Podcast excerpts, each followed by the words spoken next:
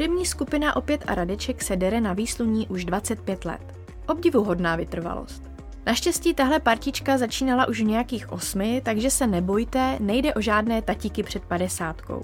Ze Šumperka to je zkrátka i do světel českého showbiznisu daleko. Zvlášť, když cestujete veřejnou dopravou a ještě k tomu máte civilní zaměstnání. Bratři Ondřej a Tomáš Polákovi jsou prostě živoucím důkazem, že když se chce, jde opravdu všechno. I proto si je Martina Dlabajová pozvala.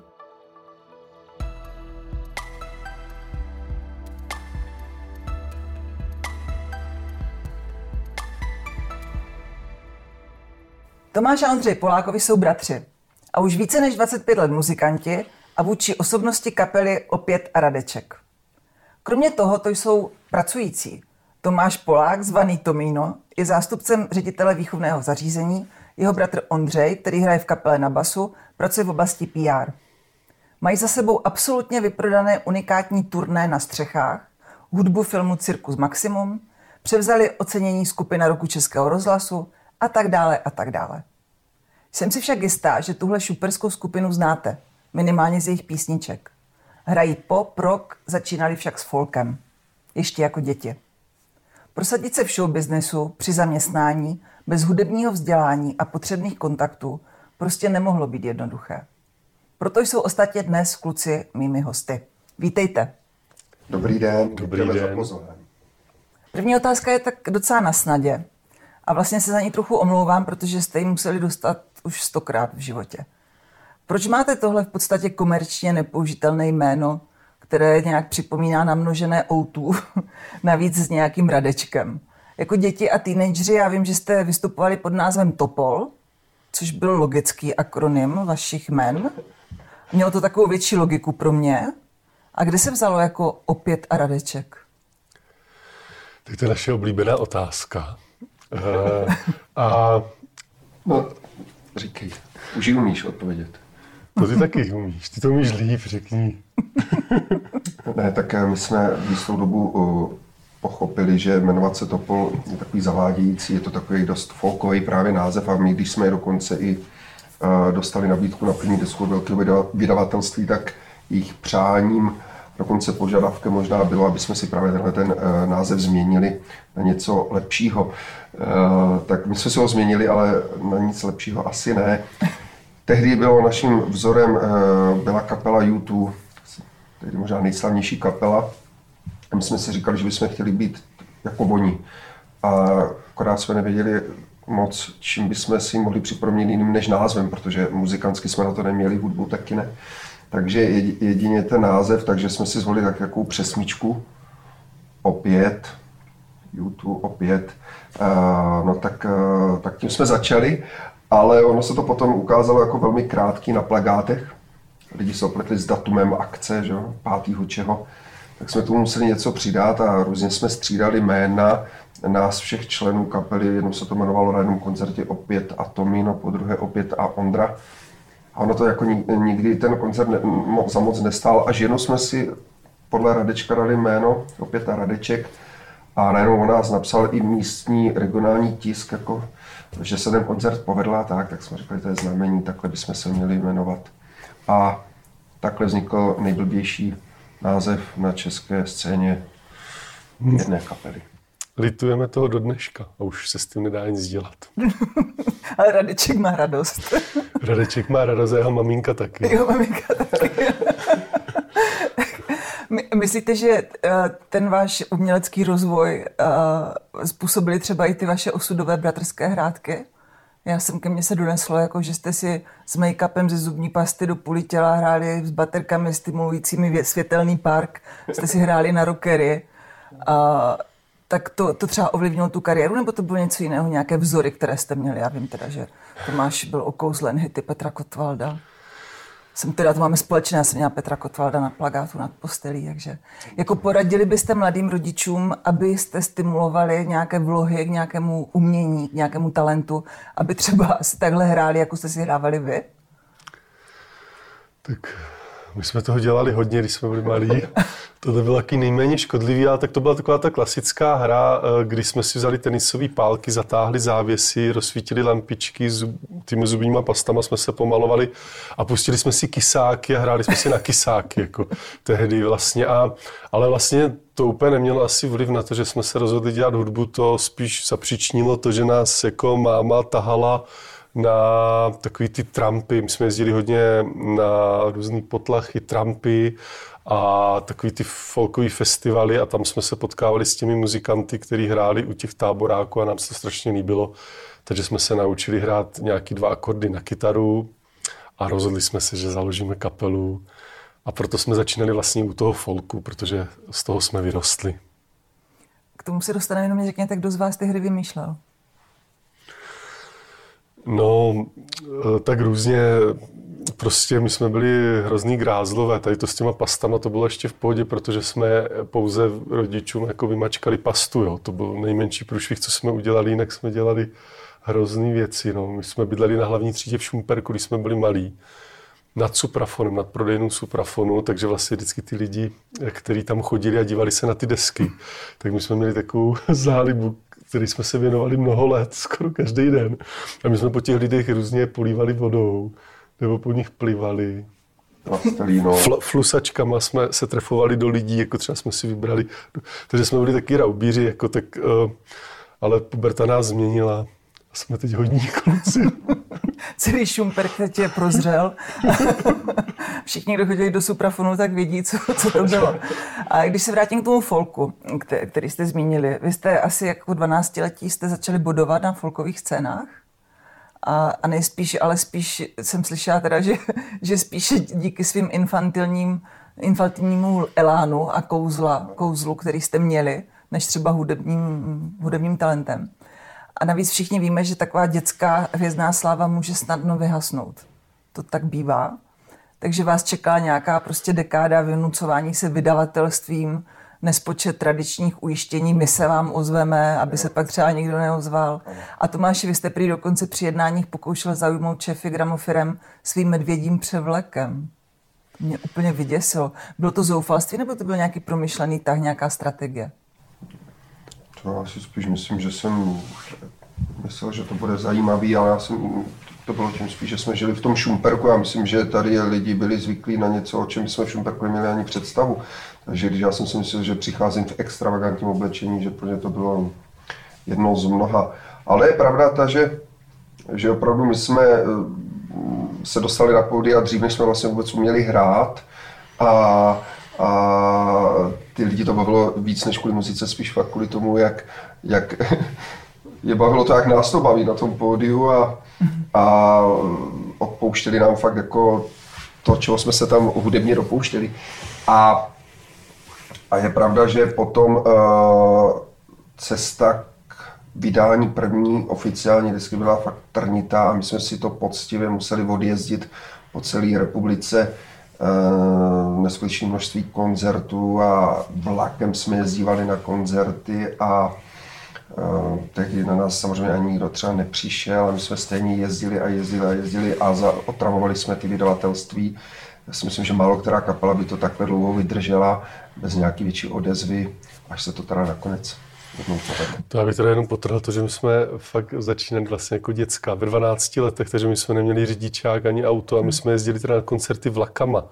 A já jsem hrál v té době ještě na kontrabas, takže my jsme vždycky do kupéčka, jako vždycky, vždycky šel první z nás, vždycky tam přišel do toho kupéčka, protože máte tady volno, můžeme si sednout a ty lidi jako žijou a my jsme se tam nahrnuli s tím kontrabasem a ze vším a takhle jsme cestovali po republice vlakam, no, takže to bylo šílený, prostě úplně šílený. To by normální člověk, jako lidi nevydrželi. A mě teď napadl jeden dotaz, víte, každý z vás, nebo jestli máte nějakou jako bratrskou kolektivní, kolektivní vědomí, víte, kdy byl ten moment, kdy jste si jako řekli, tyjo, a teď jsme úspěšní. Teď se to povedlo, teď byl ten moment zlomu. No tak jde o to, jako jaký, o jakém úspěchu se bavíme už vůbec. To, že jsme, my jsme totiž první koncert v naší historii byl hnedka, my jsme založili kapelu kvůli tomu, abychom se mohli zahrát na folkovém festivalu v Mohelnici, což je blízko Šumperka, kam se sjíždělo deset tisíc lidí a vlastně to byl náš troufalý jako sen si tam zahrát. A kvůli tomu jsme založili kapelu, protože když jsem já osobou pořadatel, jestli bych si tam nemohl zahrát, Uh, tak, tak mě řekl, až si založíš kapelu, tak za mnou přijď. A myslel si, že se mě tím zbaví. Jenomže netušil, s jakým bláznem se baví. Já jsem okamžitě běžel domů a říkal jsem bráchovi, musíme založit kapelu, aby jsme se mohli zahrát do dostavníku. No tak jsme ji založili, já jsem běžel zpátky do toho pořadatele a říkal jsem, už mám kapelu. A on nás musel vzít tím pádem na ten, to tak Trumpově dělá, že když něco slíbí, tak to musí splnit. Takže my jsme ještě ten rok hráli, aniž bychom v podstatě uměli. Já jsem měl dva akordy, brácha se naučil rychle na basu. A hráli jsme na festivalu, kde bylo deset tisíc lidí. Takže ten úspěch pro nás přišel strašně brzo. No. Ale no. Velmi brzo. My jsme si vlastně splnili sen hned na prvním koncertu. Proč jsme založili kapelu a dalších těch třicet let už je taková to jenom... pilujete, jako. To už jsou taky více práce, jako. No a tak se to zadařilo teda a stali jste se jako chtěnými, prostě úspěšnými, ale přesto nezamlčujete a to mě vlastně na tom láká, to je to, proč tenhle projekt dělá, děláme, že za sebou jako kapela máte něco jakoby takovou klinickou smrt, že v nějaké chvíli jakoby se to nějak zadřelo a nešlo to. A jak se taková situace překonává? Jako, jak, se, jak, se vám, jako jak se vám to prostě podařilo, ten nějaký konec, který jste si možná třeba mysleli v té chvíli, že je neodvratný, jak se vám podařilo to odvrátit? Několik dokonce. Několik. No, protože my jsme zase potom, jak jsme se teď bavili o tom, jak jsme začali jako děcka hrát na těch folkových akcích, tak to jsme opravdu tak vystřelili. Ale my samozřejmě jsme si mysleli, že jsme tak úžasní a že hrát pro deset tisíc lidí je taková samozřejmost. A, a vlastně pak jsme pochopili během měsíců a let, že vlastně tím, jak nic neumíme, ta naše hudba není zas tak dobrá a to kouzlo dětství už taky vyprchává, takže vlastně jsme šli do takové pozice, kdy o nás nikdo nestál vůbec a v tom jsme se plácali několik let a chtěli jsme strašně vydat nějakou tu velkou desku, tak to se nám po dalších deseti letech povedlo, že jsme zaujali Universal Music, vydavatelství velký nadnárodní a vydali jsme u nich první desku a měli jsme tam obrovský hit. Takže jsme zase tak vystřelili po těch deseti letech nahoru a zase jsme si mysleli, že budeme prodávat haly a že budeme strašně slavní. No tak to tak nebylo, tak za dva roky už jsme byli zase na pracáku. A, a zase jsme roky jako ne, vlastně nevěděli, co s náma. A zase jsme se propadali v časech festivalů a už jsme nebyli těma velkýma písmenama na těch plakátech, ale zase tím malinkým písmem jsme byli na plakátě. Takže to bylo zase pro kapelu takový těžký a A pak to bylo už vlastně takový, že už nás to přestalo bavit, se tak pořád plácat. A už jsme chtěli i kapelu vlastně rozpustit a skončit. Ale zase vlastně po dalších deseti letech přišel jako hit Vloupám se, který už jsme si řekli, že vydáme už jenom tuhle písničku a pak už kapelu zabalíme. Ale ta písnička měla úspěch, díky kterému jsme se zase jako nakopli, začali nám věřit na vydavatelství a pořadatelé nám začali věřit a od té doby už jako se nějak snažíme makat a, a za, zatím, zatím jako ještě se nedostavil ten další pád, no na ten čekáme, kdy zase přijde ten pád dolů, ale zatím to jde nahoru, takže teď jsme v období, kdy to jde nahoru už nějakou dobu a jsme za to moc rádi, protože prostě už, už, už jsme si zaryli dost docela. No, tak to se vás pak na konci zeptám, jaký je, jaký je recept na to odražení od toho dna. To se vás určitě zeptám.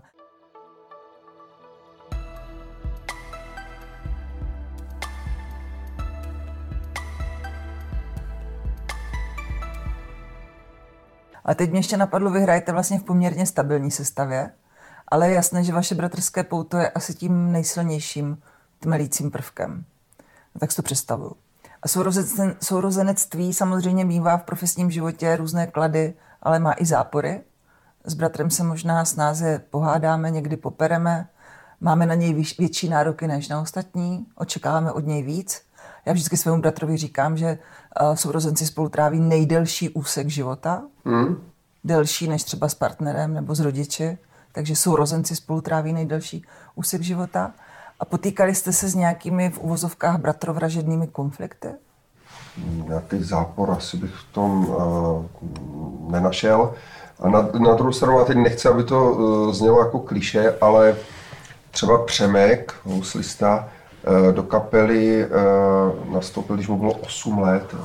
A Takže on s tou kapelou tráví v podstatě celý svůj život, taky s náma tráví celý svůj život. Takže a, i když to bude znít možná jako klišé, tak v podstatě e, ta naše kapela je jako plná bráchů.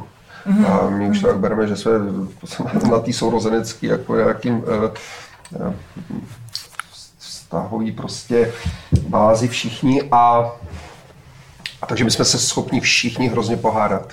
Jako já s bráchou, tak i taky s ostatníma klukama, ale zároveň e, jsme hrozně rychle schopni na to zapomenout a, a vyříkat si to prostě, to, to my takhle razíme, že, že je potřeba si to vyříkat klidně tvrdě, ostře. A vyčistit vzduch. Vyčistit vzduch, ale za pět minut zase spolu jdeme mm. na pivo a, a nebo si zahrát fotbal.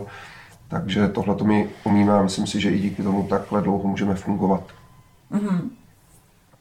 Něco, nějak, nějaký zápor, ne? Ne. Ty nároky možná, ne, na, na bratra. Ale tak jako člověk, tak e, nároky máme, ale tak to my máme tak na sebe všichni v té kapele, že každý musí dělat to, co má dělat a bez toho to nejde, ta spolehlivost navzájem musí být. Je jasný, že když je člověk třeba s bráchou, že nemusí tak přešlapovat a jako třeba chodit kolem horký kaše kolikrát a mm-hmm. tak, ale jinak i nějaký ty negativní nebo věci nebo konflikty jsou a vlastně my jsme, nám se povedlo před dvouma rokama udělat takový projekt, který se jmenuje Bratři. Je to taková písnička, která vlastně dva roky už se v rádích hodně hraje a je to velký hit, můžeme říct. A je to vlastně písnička, která popisuje takovou tu bratrskou nějakou soudržnost, nejenom mezi sourozenci, ale i mezi parťákama. Mm-hmm.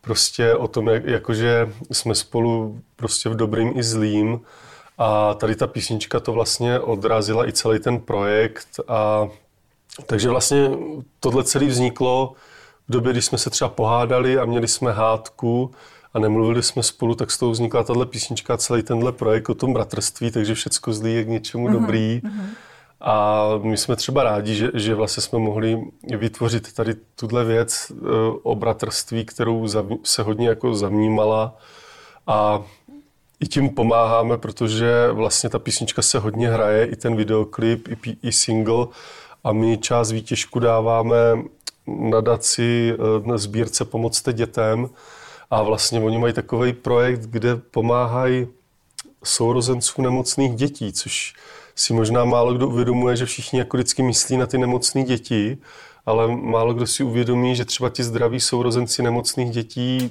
trpí vlastně taky, protože jsou přehlížení a veškerý peníze a energie rodičů a všech okolo se věnuje tomu nemocnému sourozenci a oni jsou tím pádem trošku takový i handicapovaní tím handicapem a my právě spolupracujeme s, vlastně s takovou iniciativou, která pomáhá těm sourozencům i díky tomuhle projektu, takže mm-hmm.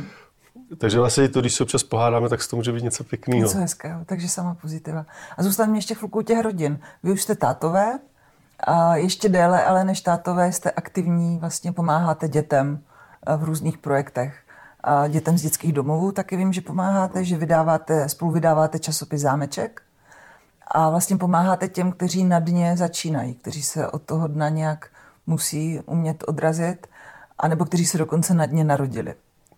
A přitom máte i nějakou osobní zkušenost domova. Vím, že vaše maminka si vzala do pěstounské péče uh, problémového teenagera a úplně to nebyl asi happy end s nějakým sladkým koncem.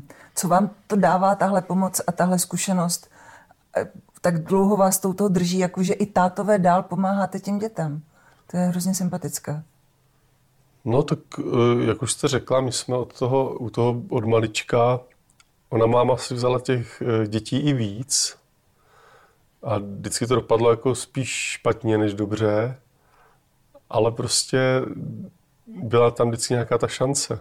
A my jsme v tom pokračovali a i nějakýma náhodama jsme se dostali zase k lidem, kteří taky pomáhají podobně a spolupracujeme s dětskýma domovama, pomáháme jim, máme takový heslo, že nechceme jim dávat jako dárky, ale spíš zážitky.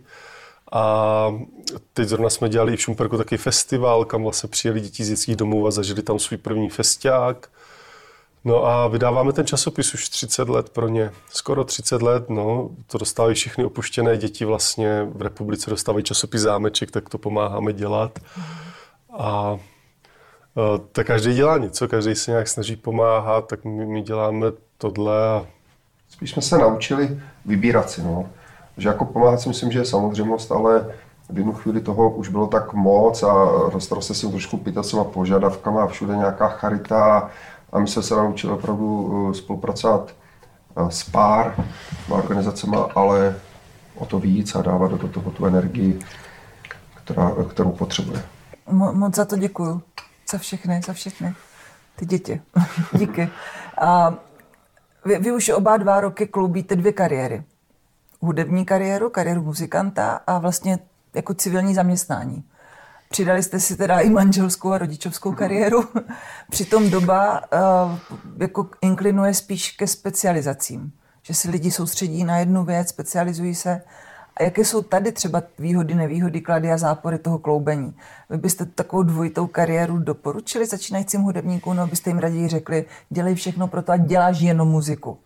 Není to tak, že na úkor někdy ty dvě profese třeba dostávají na frak, jedna na úkor druhé? No tak jako zaprvé vzhledem k tomu, že nám trvalo asi dvacet pět let, než jsme se jako pořádně prosadili, tak mě asi ne, ne, nejsme ti, kdo má radit začínajícím muzikantům, jak to dělat. To asi prostě, ať to každý dělá, jak chce. Asi, když je člověk mladý, tak má jít do všeho naplno a věnovat té muzice úplně všecko. Ale my jsme, tím, jak jsme se tady bavili o tom, že jsme zažili ty pády, že jsme si vždycky mysleli, že už jsme hvězdy, ale pak to tak vlastně nebylo. A ta hudební branže je taková vrtkavá, i ta popularita, tak prostě vždycky jsme si mysleli, že už jako můžeme všeho nechat a věnovat se jenom hudbě. A pak jsme zase spadli na ten pracák a jedli jsme doma rýži, protože jsme na nic jiného neměli. A, a pak jsme zase vyletěli a zase spadli. Takže vlastně my už teď jsme v takové pozici, že mezi tím jsme si samozřejmě vybudovali i ty civilní kariéry, aby jsme měli jistotu mm-hmm. nějakou. A teď jsme zrovna prostě v takovém období, kdy už se to moc kloubit nedá, kdy je to strašně náročný, mm. kdy ta kapele, kapele se daří čilá tím víc, ale i v těch našich civilních profesích se nám daří. A nevíme teď si úplně rady s tím, jak to vlastně skloubit, protože se to už moc skloubit nedá. A t- co bys tomu řekl dál? Jo, jsme na takovým teď jako, e, v takovém bodě, kdy to nějak možná budeme se rozseknout. Ale jak, jak říká Ondra, ono, e, víme to i od našich kamarádů z ostatních kapel, že a nelíbí se nám to vlastně moc, e, že když se hraje jenom prostě proto, aby bylo na ten chleba, že už to není o tom, že to tu kapelu třeba baví, ale že musí. Jo. My prostě máme hroznou radost, že se nám teď daří, že můžeme jezdit, že o nás je ten zájem, ale chceme se to užívat a ne, aby to pro nás byla prostě povinnost odehrát koncert jenom fakt proto, aby jsme měli z čeho zaplatit hypotéku nebo chleba. No. Takže uvidíme. Samozřejmě sen o, o rockstar je hezký, ale v té České republice to není tak jednoduchý. Mm-hmm. Jsme už ve finále. Rychle nám to uteklo. To teda jo. Já mám finální tradiční otázku a zajímá mě nějaký váš jako ten bojový pokřik, bratrský bojový pokřik třeba, který vás dokáže odlepit z nějakého dna a vystřelit zpátky k pozitivnímu myšlení. Nějaké motto, heslo, může to být píseň, nějaké koncentrovací, zvedací moudro. A teď ani nevím, jestli máte každý své, které si třeba i navzájem říkáte, anebo jestli máte nějaké společné. Ale takovou vlastně tu motivaci pro ten náš projekt, že je vlastně OK být občas na dně.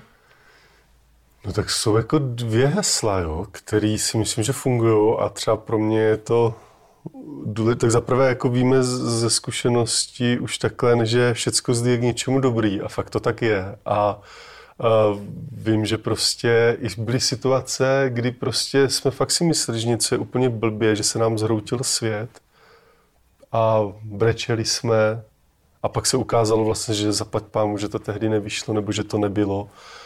Takže prostě všecko zde je k něčemu dobrý. A druhá věc, a to si teď s kapelou říkáme hodně často, uh, že jako prostě, že si člověk musí vážit toho, co má, nebýt pořád jako nespokojený s tím, co nemá, že i my teď pořád, přestože se nám strašně daří a všecko klape a je to úžasný, tak pořád člověk jako vlastně nadává, že něco nevyšlo, něco není, anebo tam to, tam ti slíbili tohle a pak to nesplnili, anebo měli jsme být tady a oni nás tam nedali. A vlastně člověk vlastně pořád tak má tendenci nadávat a stěžovat si. A ono je to na jednu stranu vlastně hnací motor, že ta nespokojenost člověka pořád tak jakoby, aby se snažil, tak ho to jako tak burcuje, ale, ale jako na druhou stranu prostě člověk musí mít v sobě i to, že se vždycky musí trošku zastavit, profackovat se a říct si, tyhle, je to vlastně super, co máme, je to prostě bomba. A to, jako, klíč, jako kdybych chtěl říct klíček, řekl takovou tu pokoru, no, mít v sobě. Ale, mm-hmm. že ta pokora vlastně, ta pokora sama o sobě vlastně člověku pomáhá odrážet se ode dna, když si uvědomí, že prostě to není zas tak zlý. Hezké. Tomíno, nemá co dodat, nebo? Jaký máš bojový pokřik? Tak já to třeba nevím, tak ne. Řekni to, jaký máš bojový pokřik před koncertem.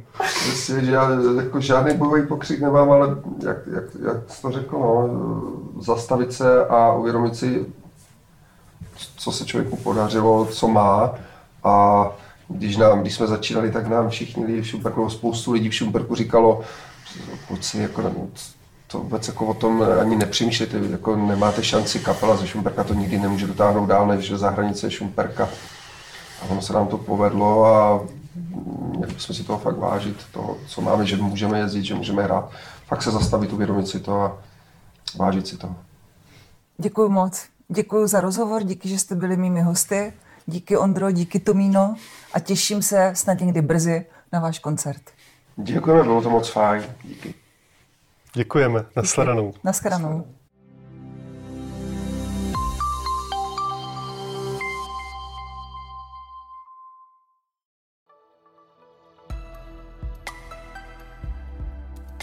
Poslouchali jste další díl podcastu, který je určen všem, kteří věří, že to jde. V rozhovorech Martiny Dlabajové s hosty, kteří už řekli jde to. Tak ahoj zase příště.